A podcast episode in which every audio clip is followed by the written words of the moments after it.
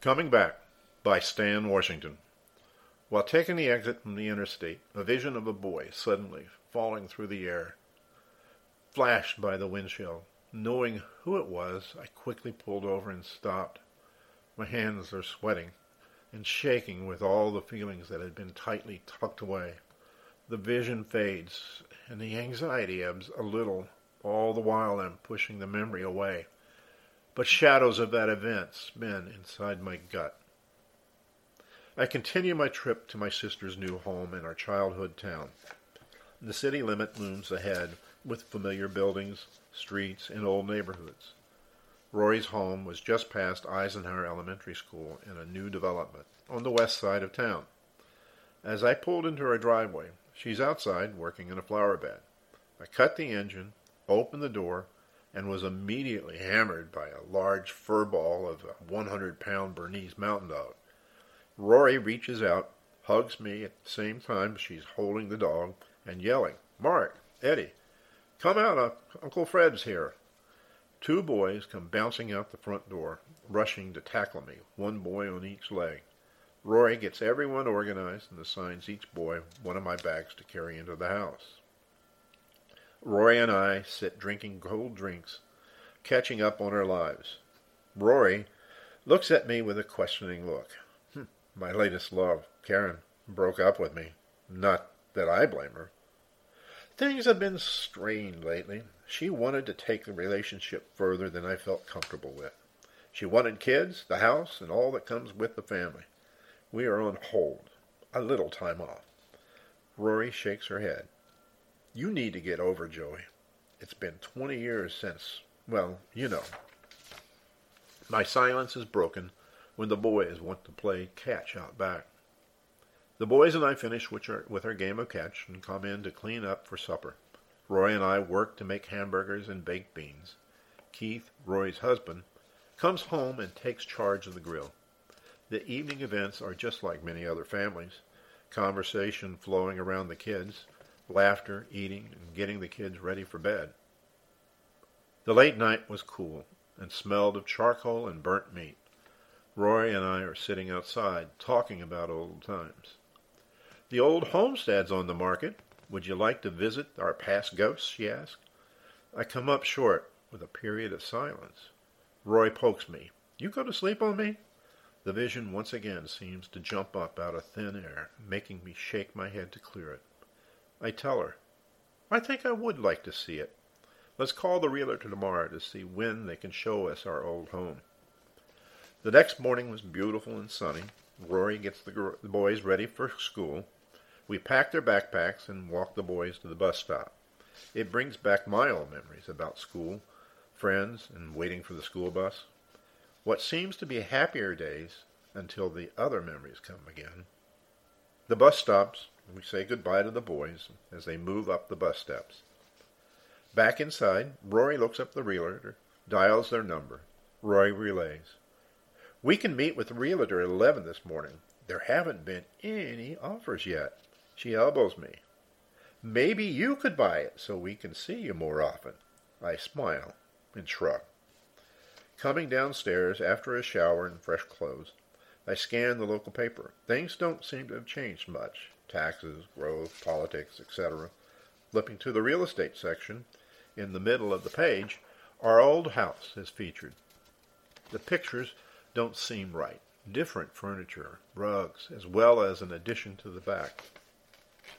My bedroom is one, in one picture on the second floor. All at once I see Joey Webb in my, at the window, laughing and joking and having fun. The scene fades into another one where we're swimming in a local pond. Our gang is there in a hot summer day, and the water is cool and sheer and clear. Sheer, sheer cliffs surround the, po- the pond. It's the old quarry pit. The vision flashes again. Joey is flying through the air. Crumpled real estate section floats down from my fist. Rory appears. What's up? I shake my head, trying once again to clear the vision. Rory is driving us to our old house. We scan the neighborhood, comparing what we see now with our memories. There are changes, some are subtle and others significant, such as new houses, some houses have additions, The trees are bigger and hang over the street. The park at the end of our street is now three new houses with outdoor pools. The realtor is waiting in her car, talking on her cell phone. She climbs out of the car, saying goodbye to her caller. We introduce ourselves and let her know we have history with the house. She walks us up to the front door and unlocking it. She asks, Would you like to walk around by yourself, or shall I give you a guided tour? We opt for going it alone. We walk into the living room and perform a quick scan. I'm sure there's something different, Roy observes. The room is larger, I'm sure of it, I agreed with her. Next was the kitchen. It was much larger with the addition I had seen referred to in the paper. It was a modern revamp with a granite-topped island, which was not there in our days. It was airy with new appliances and a new breakfast nook with a southern view. Lots of sun. The, a new doorway added leading into the dining room. There was a new sunroom, a small table and chairs, a chase set. The backyard was now fenced with a new wood gym set. I stopped to think back to my time here and visualize the games we played here. Was the treasure chest still where we buried it? Each member of our boys' gang ran past my eyes. They were running around, having fun. Joey was not there. Joey is falling from the sky. Yelling loudly, I run to catch him. He fades, and the scene clears to today's reality. Roy puts a hand on my back, trying to calm me. She queries, It's Joey, right? You okay? I nod and turn to go upstairs. Rory stays behind to explore the kitchen in depth. I climb the stairs and move down the hall to my room, just past Rory's room. Everything up here had not changed except for paint and carpets. There were large hockey posters on every wall in my old room. In time, it, in my time, it was baseball and football posters all over the walls. I even had a signed Brett Favre jersey on the wall from Dad on my ninth birthday.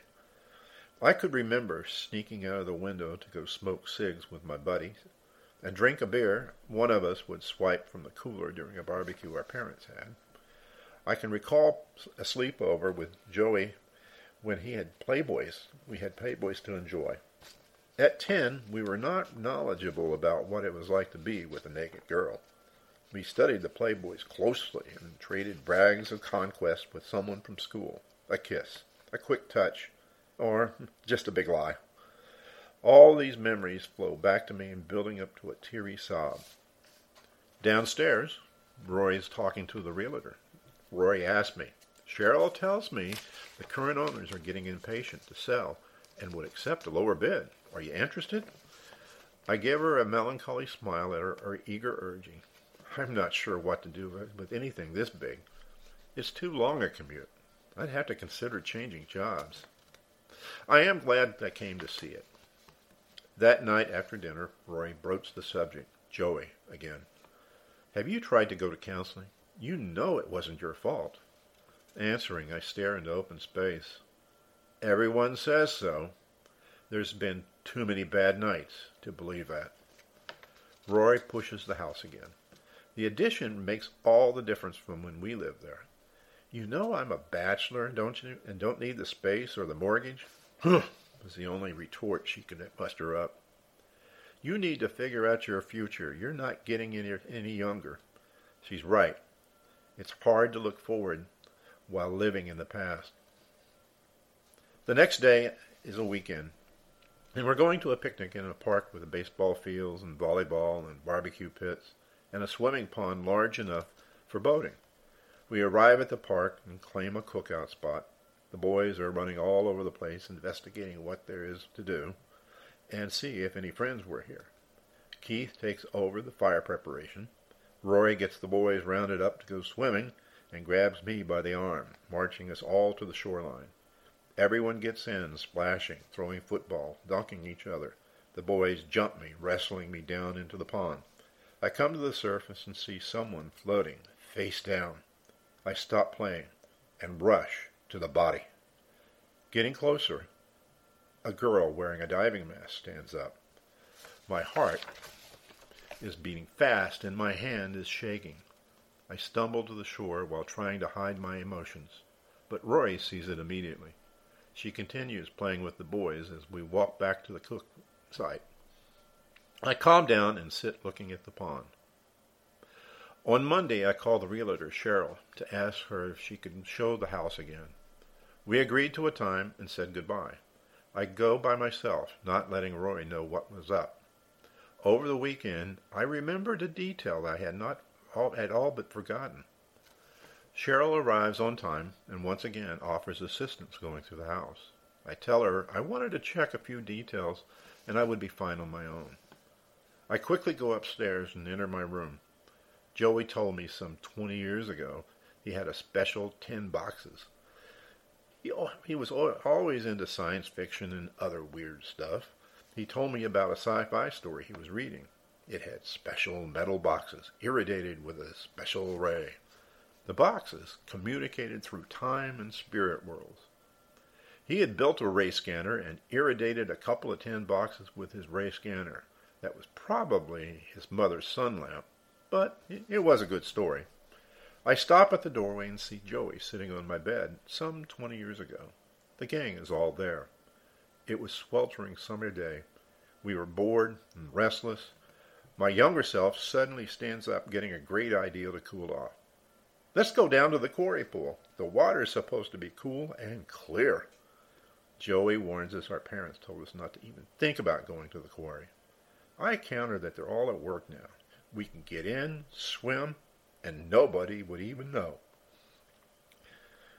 Joey says, We don't have swimsuits. We can strip down to our underwear. The gang outvoted Joey, and finally he gave in. Mounting our bikes, we race down to the quarry, find a hole in the chain link fence where we could get in. We hide our bikes in the bushes to avoid detection. Once inside, we all strip down and jump into the pool. Clear, dark water. Boy, was it cold. It was great fun, jumping from rocks, splashing each other, swimming all around. After diving deep and surfacing, Joey was not in the water, or on the shore anymore. Joey cried out, and I saw he was on one of the high walls around the pool. Joey was leaning over the edge, thinking about diving in. We all started urging him on. Joey took some time to build up his courage. He was finally ready and in position, as close to the edge as possible. We were still urging him to jump. We watched as Joey bent over to dive, head first.